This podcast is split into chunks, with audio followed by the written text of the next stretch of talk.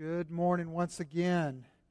I've got a question I want to ask you as we uh, prepare to begin this morning. Um, show of hands, how many of you have seen the Star Wars movie yet? Okay, all right, you're good. All right, how many of you have your tickets? You haven't gone yet, but you've already got your tickets in hand. There we go. That's good. I am, I am fascinated I am fascinated about the attraction of this, um, this movie, this Star Wars movie.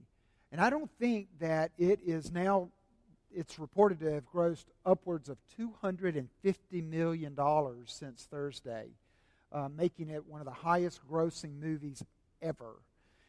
But it's not just slick marketing, it's, it's a desire to once again step back and go into an auditorium and place ourselves in an environment where everything is dialed in to take us to a universe far and far away.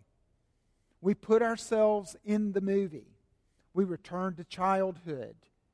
And we allow ourselves to leave at the door the dreariness or the heaviness of adulthood and we become a child again. A child who can go here and we can, we can believe that there are actually uh, colonies in other universes and that there are Jedi Knights and there's a, there's a battle between good and evil. And we just know that the good, though having many close calls, is going to be victorious. I don't think that it's any accident that at Christmas time, these huge stories of good versus evil and a return to our childhood, where we actually may be tempted to believe that, once again, well, he's real. Santa Claus is real, just in case I got a kid in the building here. But we're tempted again to believe in fairies and elves.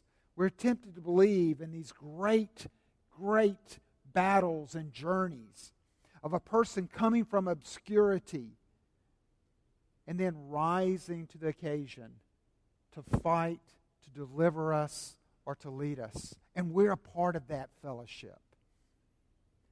This morning, I want once again to visit Matthew 1. And in Matthew 1, I want to look at the names of Jesus but we're not going to find all the names that I want to put before you this morning uh, in Matthew 1. We're going to look over to Isaiah 9, and then we're going to camp out on verse 6. But first of all, Matthew 1, verses 18 through 25. Now, the birth of Jesus Christ took place in this way. When his mother Mary had been betrothed to Joseph, before they came together, she was found to be with child from the Holy Spirit. And her husband Joseph, being a just man and unwilling to put her to shame, resolved to divorce her quietly. Okay, so a just man, not a cruel man, not a man that is going to put her to shame, not a man that's going to call her out and put her forward as someone that is pregnant by another source rather than him. He is a good man. He's in the, what we call the horns of a dilemma. He wants to obey God, not marry a woman that he can only humanly, finite mind imagine has committed an act of adultery. So he wants to obey God, but he loves Mary, and he's a kind man. He's a gracious man. He's a just man. He doesn't want to put her to shame. So he's on the horns of a dilemma, and he resolves to say, I'll put her away. It's like a divorce, quietly. No one will know. But as he considered these things, behold, an angel of the Lord appeared to him in a dream. Now, the angel of the Lord here is not Gabriel. The angel of the Lord, this is, this is the appearance. It's not a vision, but it's the words coming from God. It's God himself is now intervening and he is speaking to Joseph. He's speaking through the power and the presence of the Holy Spirit. appeared to him in a dream, saying, Joseph, son of David, do not fear to take Mary as your wife, for that which is conceived in her is from the Holy Spirit. So he's saying, I've been at work. And if you know and you've looked at the trajectory of the scripture, he's been at work for not simply 2,000 years when in Isaiah a child was promised to be born and he would be the Messiah, but he's been at work since creation and when we left the garden and he said, I will restore you. Eventually, there will come one whose heel will be bitten by Satan, but he will crush his head. I will rescue my people through a coming Messiah. So he's been at work. And so he's saying this is something that the Holy Spirit has been work, at work on for a long time, and now it's come to fruition.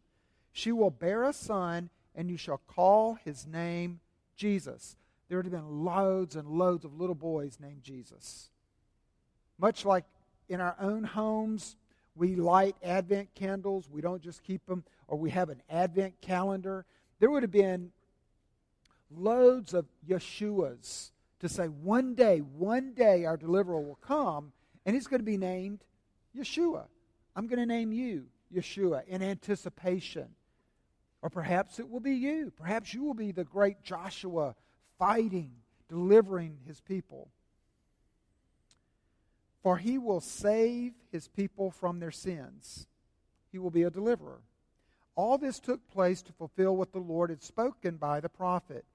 Behold, the virgin shall conceive and bear a son, and they shall call his name Emmanuel, God with us. This is out of Isaiah, and we're going to look at that in just a moment to see names that really encompass the person and the work of Jesus Christ as man and God fully. We can know him by his names, and we will do so. And here there's given a very earthly name. He will be a man, Jesus. And there's given a divine name. He'll be Emmanuel. He will be God. And he will dwell with us and be present with us. When Joseph woke from sleep, what did he do? He did as the angel of the Lord commanded him. He obeyed God. And I don't believe he did it with any reluctance because he loved Mary. There was a third way. And this way was to take her with God's blessings because of the work that he was doing. He did as the angel of the Lord commanded him. He took his wife, but he knew her not until she had given birth to a son. And then what did he do? He called his name Emmanuel. So we've seen in the last couple of weeks that Jesus is fully God, Jesus is fully man, and he's in one person, and he is that now and forever. So Jesus, right now, has a physical body at the right hand of God in heaven. And yet he is also with us. If you're a Christian this morning, if you're a follower of Christ, the presence of God, Emmanuel, is with you. He didn't leave when he went to the heavens. He's in both heaven and he's with us. He's here this morning. But he's here this morning through the power of the Holy Spirit and in the presence of the Holy Spirit. But he is fully man, fully God, now and forever. We see in the incarnation in Matthew 1, verses 21 and 23, that he is Jesus, and the work there that that name forecast is he will save his people from his sins. That's why that's why we we at Two Rivers we boast in the name of Jesus. We love to repeat the name Jesus. We love to we love the sound of it. When we pray, you'll hear Jesus a lot the reason is every time that we pronounce Jesus, every time we pronounce Jesus, they're late for church. I got to tell you that. Every time we pronounce the name Jesus, you're actually making a proclamation, not simply about a, a moniker to identify him, but you're actually saying, every time I pronounce the name Jesus, this is what he does. This is Jesus. He will deliver his people. He will deliver me from my sins. You could just pray one word Jesus, deliver me from my sins. Jesus, you have delivered me from my sins. Jesus, you're still interceding for my sins. Secondly, in the incarnation, they shall call his name Emmanuel. The impact of that is that name means that he's not just a distant God, but this God is with us, that he's present. He didn't just do a work for me, die in my place, forgive me, pronounce forgiveness on my sin, and then leave me to work out my life on my own. I hope you don't think that. You've set yourself up for failure if you do think that. Imagine a judge sitting in his robes behind the bench. And there you stand before him and you're, you're trembling. You know that the bailiff's going to come in just a few moments and take you out the side door. They're going to take they're going to imprison you for a long time.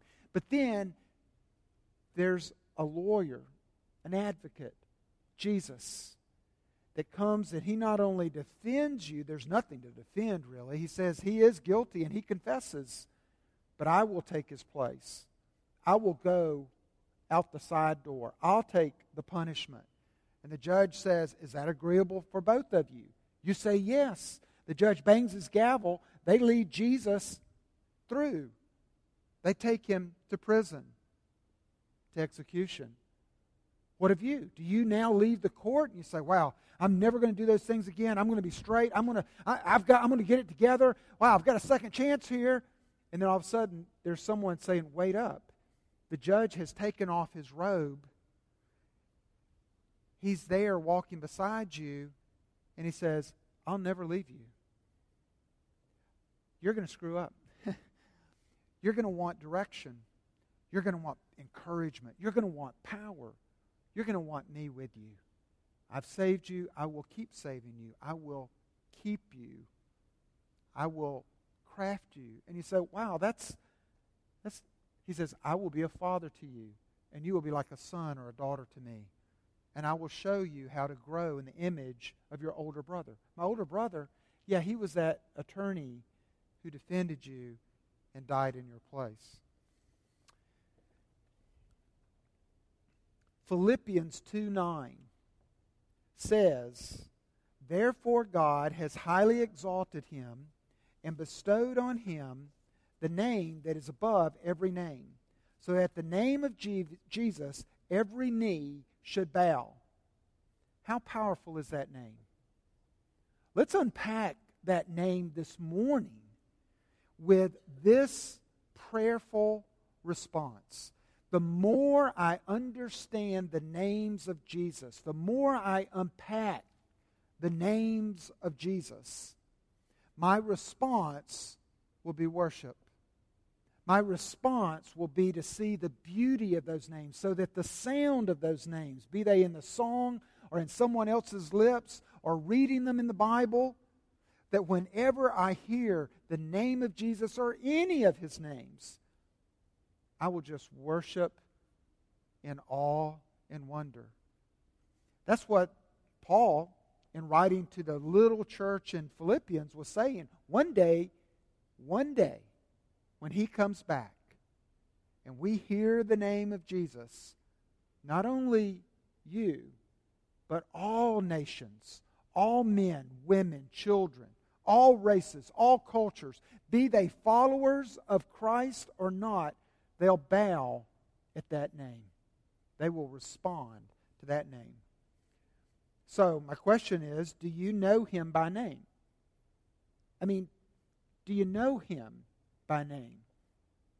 Do you experience him by name? Honey Bunny, would you please? Thank you. Um, do you know him by name? Helen Keller, when she, when Anne Sullivan, Helen Keller being blind, and at that time Anne Sullivan was hired by the family to come. She was not only blind, but she was also deaf and she was mute. Totally in the dark. Totally, totally in a dark universe. Anne Sullivan came and began to teach her. She began to teach her using her hand. and spelling out sign language in her hand, she began to teach her vocabulary. And she began to teach her from the Bible. Now, Helen Keller had never heard anything. She had never heard the sound of a human voice. She's been in the dark, she's been in the black. And Anne Sullivan begins to talk to her, and she's beginning to build a vocabulary, and she begins to talk to her about Jesus who is there in the dark. Jesus. His name is Jesus. And Helen Keller goes, I knew him. I knew him. I, have known him. I just never knew his name. I just never knew his name. Well, thank God we are not in the dark. Perhaps so you've been in the dark with some of his names.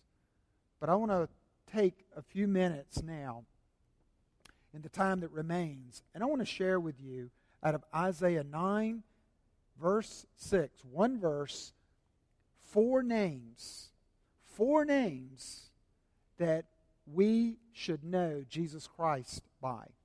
Isaiah 9 6 says this For to us a child is born, to us a son is given, and the government shall be upon his shoulder, and his name shall be called Wonderful Counselor, Mighty God, Everlasting Father, Prince of Peace.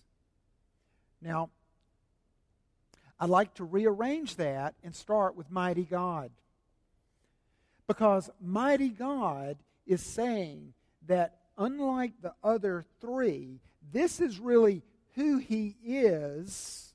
To know him as mighty God is his title. It's like saying Dr. So and so. That's a part of a person's name. Oh, believe me, people that get their doctorate many times. I mean, the only time I use doctor is in really nice restaurants where I want to get a good seat and not be put next to the bathroom. And it's also helpful when you go into hospitals or to prisons. It's like, for some reason, they're kind of impressed with that. I don't know why. Um, but that becomes a, that it's a title. It becomes a part of your name. And the word here for mighty is translated hero. Hero God. So he's not simply a God up in the cosmos.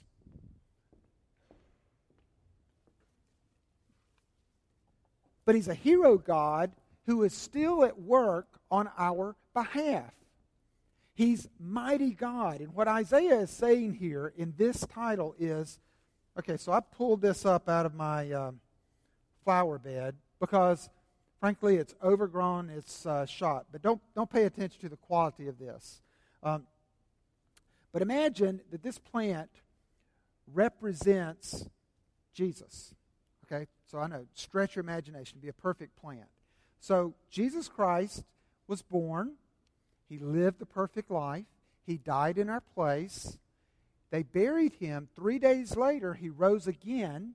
Forty days later, he ascended into the heavens. Earth, dirt, man, dirty stuff. Okay? But now you would be wrong. In fact, it would be a heresy. If you believed that Jesus, he's pulled up now out of the earth, he's ascended into heaven, and you, he has no connection to us. The vine, which is another name for Jesus, has been severed so that the vine is in no longer in contact with its branches. Or when i pulled this up there were lots of vines left there but he was separated. No.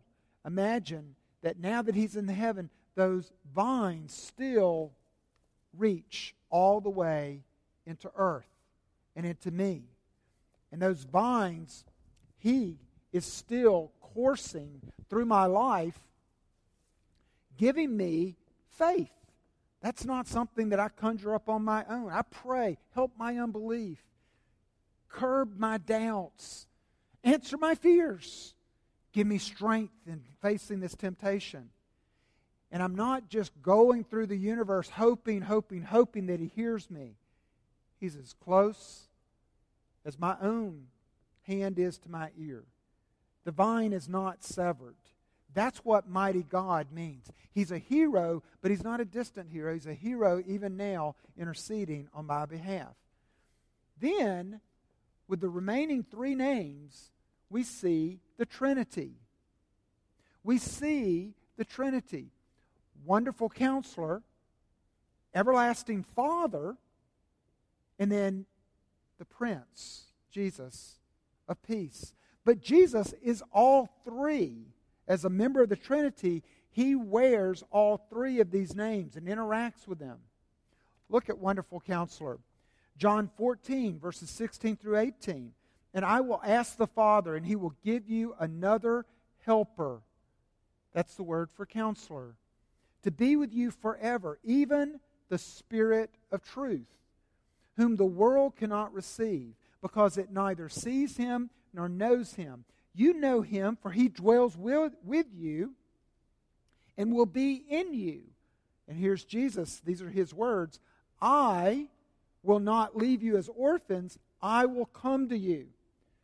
So, in the very realist sense, and sometimes it's used interchangeably, when you say the Holy Spirit dwells within, that's Jesus. Jesus dwells in me. Jesus dwells in me. And he dwells in me as a spirit of truth. He dwells in within me as a wonderful counselor. You've got a problem.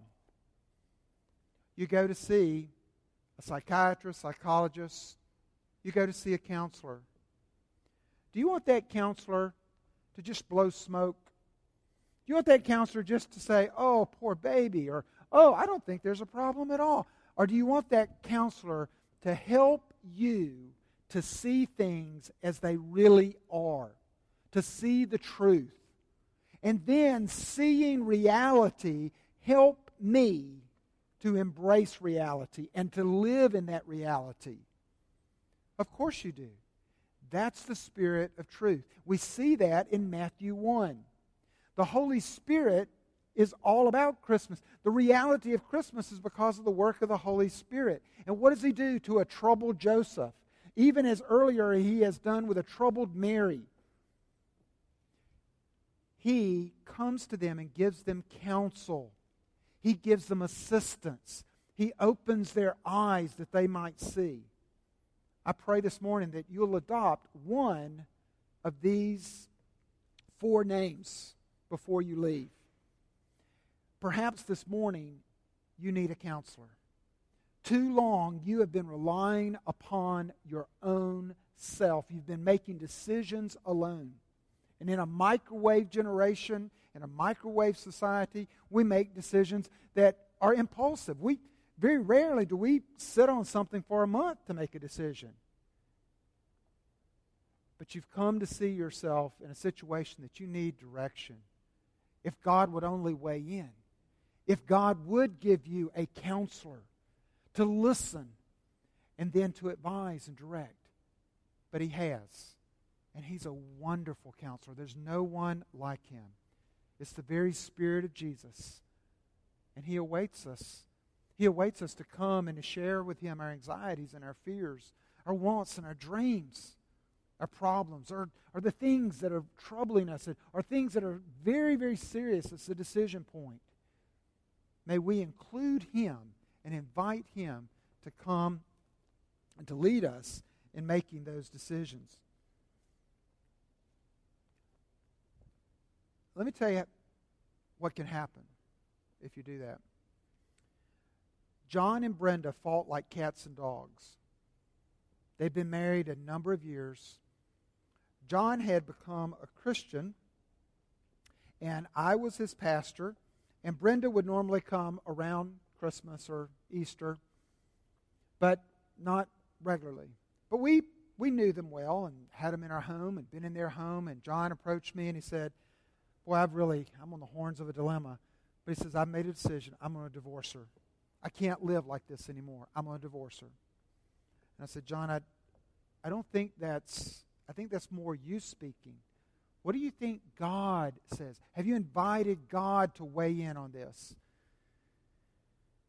He says, Well, I don't think God wants us to argue like we're arguing, but I'll, I'll pray. I'll ask God to be my counselor. I'll ask God, and whatever He directs me as the true and the right thing to do, I'm going to do it.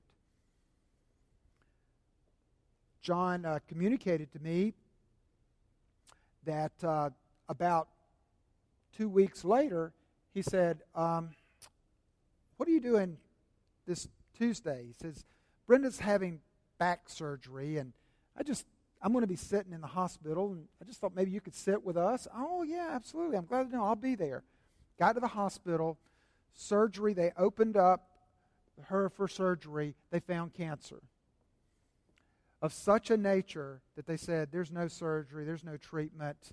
Um, we're not going to do the back surgery. We're not going to do any cancer surgery. I mean, we, they did a biopsy while they were waiting. They said, this, she's, she's going to die. So we were waiting uh, for her to get out of recovery, and John looked at me and said, I'm not going to divorce her. That's my answer. I said, Really? This is severe. He says, he says, I'm not a jerk.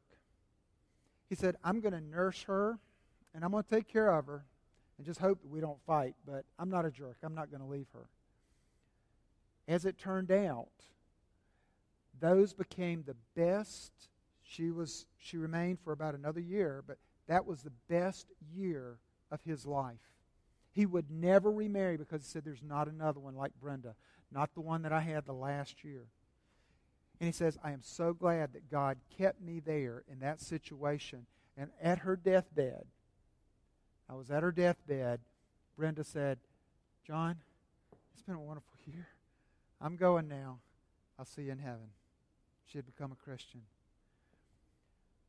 What if he had just made all the decisions on his own energy? What if he didn't have a wonderful counselor?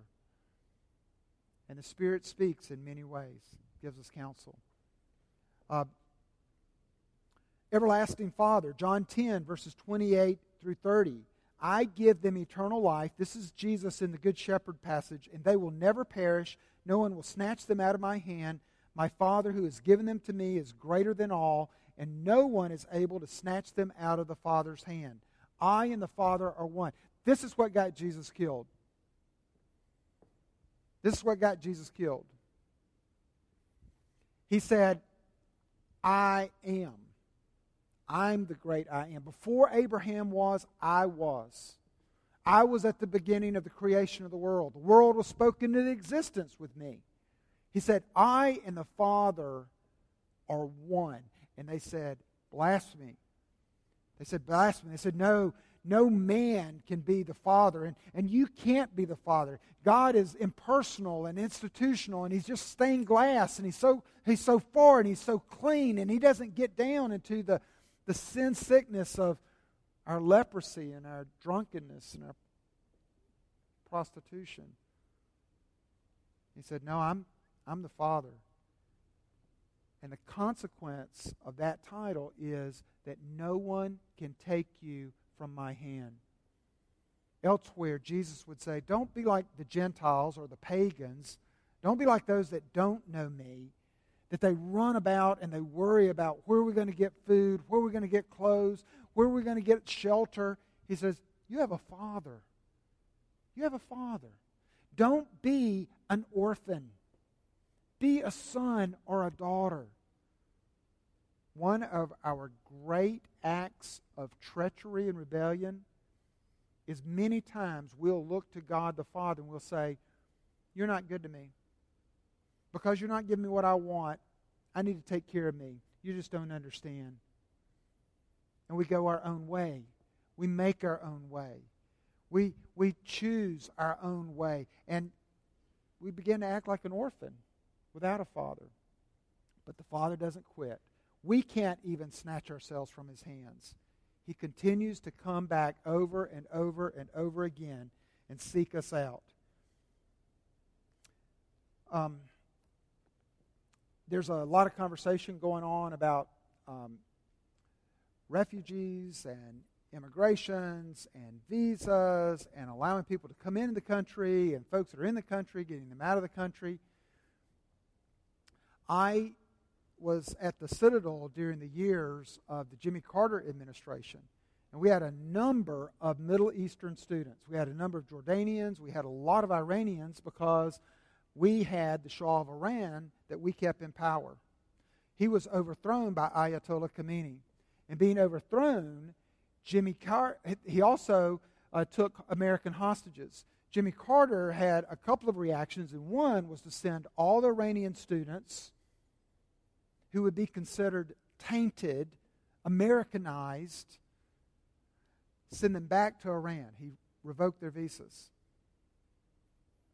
Abel, that's just his, that's not his real name, but Abel, an Iranian student who attended the Fellowship of Christian Athletes with me, came to my room one night and he said, I am going to have to leave. I'm going to have to leave the country and I'm going to have to go back to Iran. And he says, I am facing certain death for two reasons. Number one, I've been Americanized, I'm tainted. And number two, I'm a Christian. What do you tell somebody who is getting ready to face evil? What do you tell somebody who is going through a period of great, great suffering? What do you tell them? What do you tell somebody who is afraid of the dark because it's so very, very, very alone? You tell them, Jesus is an everlasting Father. You tell them that you're not alone. Jesus will be with you. You're saying you have a Father, and He will not allow you to suffer one moment more or any degree more than is absolutely in your best interest to shape you as a son and a daughter. Abel, you're not going to face that alone. Your Father is with you. The Father goes with you. Lastly, Prince of Peace. We read, Peace I leave with you, my peace I give to you. Not as the world gives, do I give to you. Let not your hearts be troubled, neither let them be afraid. Mark this. This is before Jesus goes to the cross. He is talking to them about, in a short while, he is going to be falsely uh, tried. He will go to the cross. He's going to die in their place, but he doesn't want them to be fearful. That God is at work even in these sorrowful, bitter, suffering circumstances. He says, Peace. Don't let your hearts be troubled. Peace in John 20, this is after the resurrection when he first appears to the disciples. Jesus came and stood among them and said to them, Peace be with you. When he had said this, he showed them his hands and side. Then the disciples were glad when they saw the Lord. In Ephesians 2, verses 13 through 18, we see what this looks like. This peace that he's talking about is not a greeting, it's a proclamation. When the Prince of Peace, when the Prince, think about that. That's his realm, that's his domain. That's what he does. It's like saying the Prince of Rap, you know? Well, he's the Prince of Peace. So he doesn't just say it, he proclaims it. It's like peace, peace, peace. And the two types of peace that he gives are peace with God and peace with man. And we see that here in Ephesians 2, verses 13 through 18, when it's connected, where it says that once in Christ Jesus, you who were once far off have been brought near by the blood of Christ. For he himself is our peace who has made us both one and has broken down the flesh, the dividing wall of hostility. Skip down. So, making peace that he might reconcile us both to God in one body through the cross, thereby killing the hostility. And he came and he preached peace to you who were far off and peace to those who were near.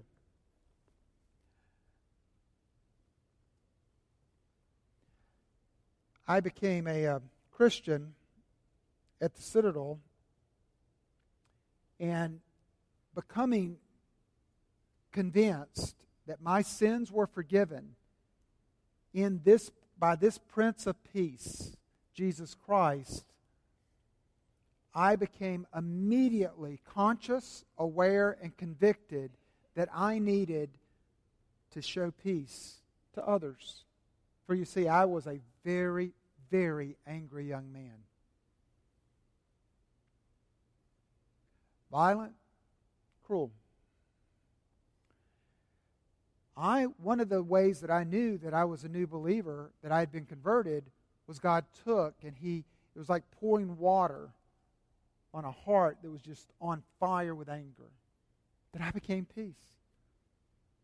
My own family members didn't recognize me. They thought, now this is the 70s, so we weren't that far removed from the, the 60s, and the, the, the cults were very active at that time. My parents, when they first saw me on furlough, thought that I had joined a cult because I was so laid back and so peaceful. They didn't care. They were like, keep it up. Whatever you're smoking or whatever incense is making it work, stay at peace.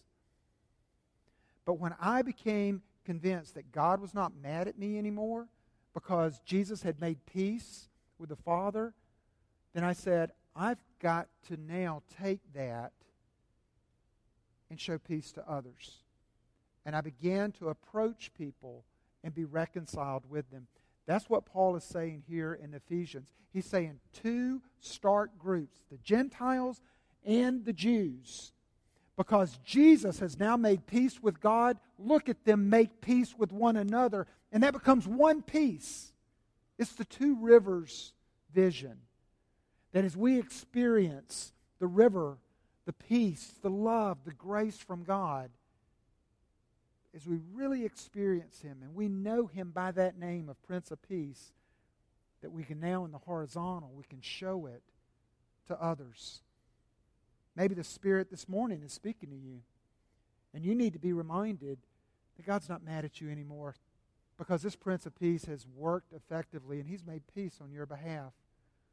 Or perhaps you know that, but as you begin to know Him more intimately by name, you recognize there's some peacemaking that you need to do this season. For that's why He came is to make peace with God and that we might live at peace with all men.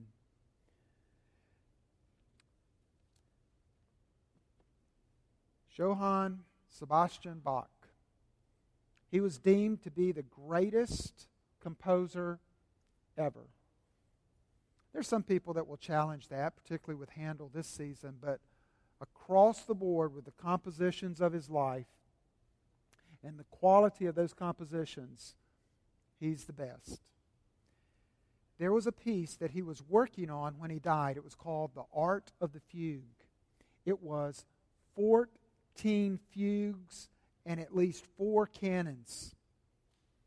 And the final fugue, just known as the fugue, in the art of the fugue, he didn't complete. In fact, his son says he died in the, compos- in the room that he was composing it. Musicians or music- musicologists debate as to whether or not it was even made, the art of the fugue was made to be played or just studied. Because it was so grand and so, so grandiose and so, so intricate and so beautiful, they couldn't find anybody to play it for three centuries.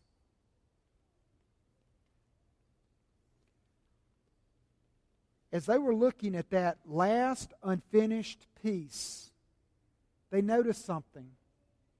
They noticed something that they came to call the Bach motif because they would find it in his other works. And the Bach motif is this where there is a repeating measure that has a B flat, an A, a C, and then a B sharp or a B natural, excuse me, a B natural, which in German, that B turns to an H. So that throughout his compositions, his name will appear. In the grand work, the moving work, as you're experiencing the, the Bach work, his name shows up. and we're not even aware. Jesus Christ has many, many, many names. And I pray this morning that you'll experience him by name, that it will help you and assist you in your, your fellowship with him and in your prayers, that you'll read these names and they won't just be thrown out as titles or distant names, a resume, but they'll be names that you now know him and experience him by as those names are given to you. Heavenly Father, I pray that you would you would be the mightiest God in our life. And I pray at Two Rivers that you would walk among us as a wonderful counselor, directing us. I pray that you would be the everlasting Father of Two Rivers, that we would not be orphans, but we would be sons and daughters, that to hear the name Father would be a proclamation of great renown. And Father, that you would be the Prince of Peace. That once again you would walk through two rivers this morning and you would, you would remind me of peace being made with God and peace being made with men. So, Father, we ask your blessings as we now prepare to approach this table in the very name of Christ. Amen.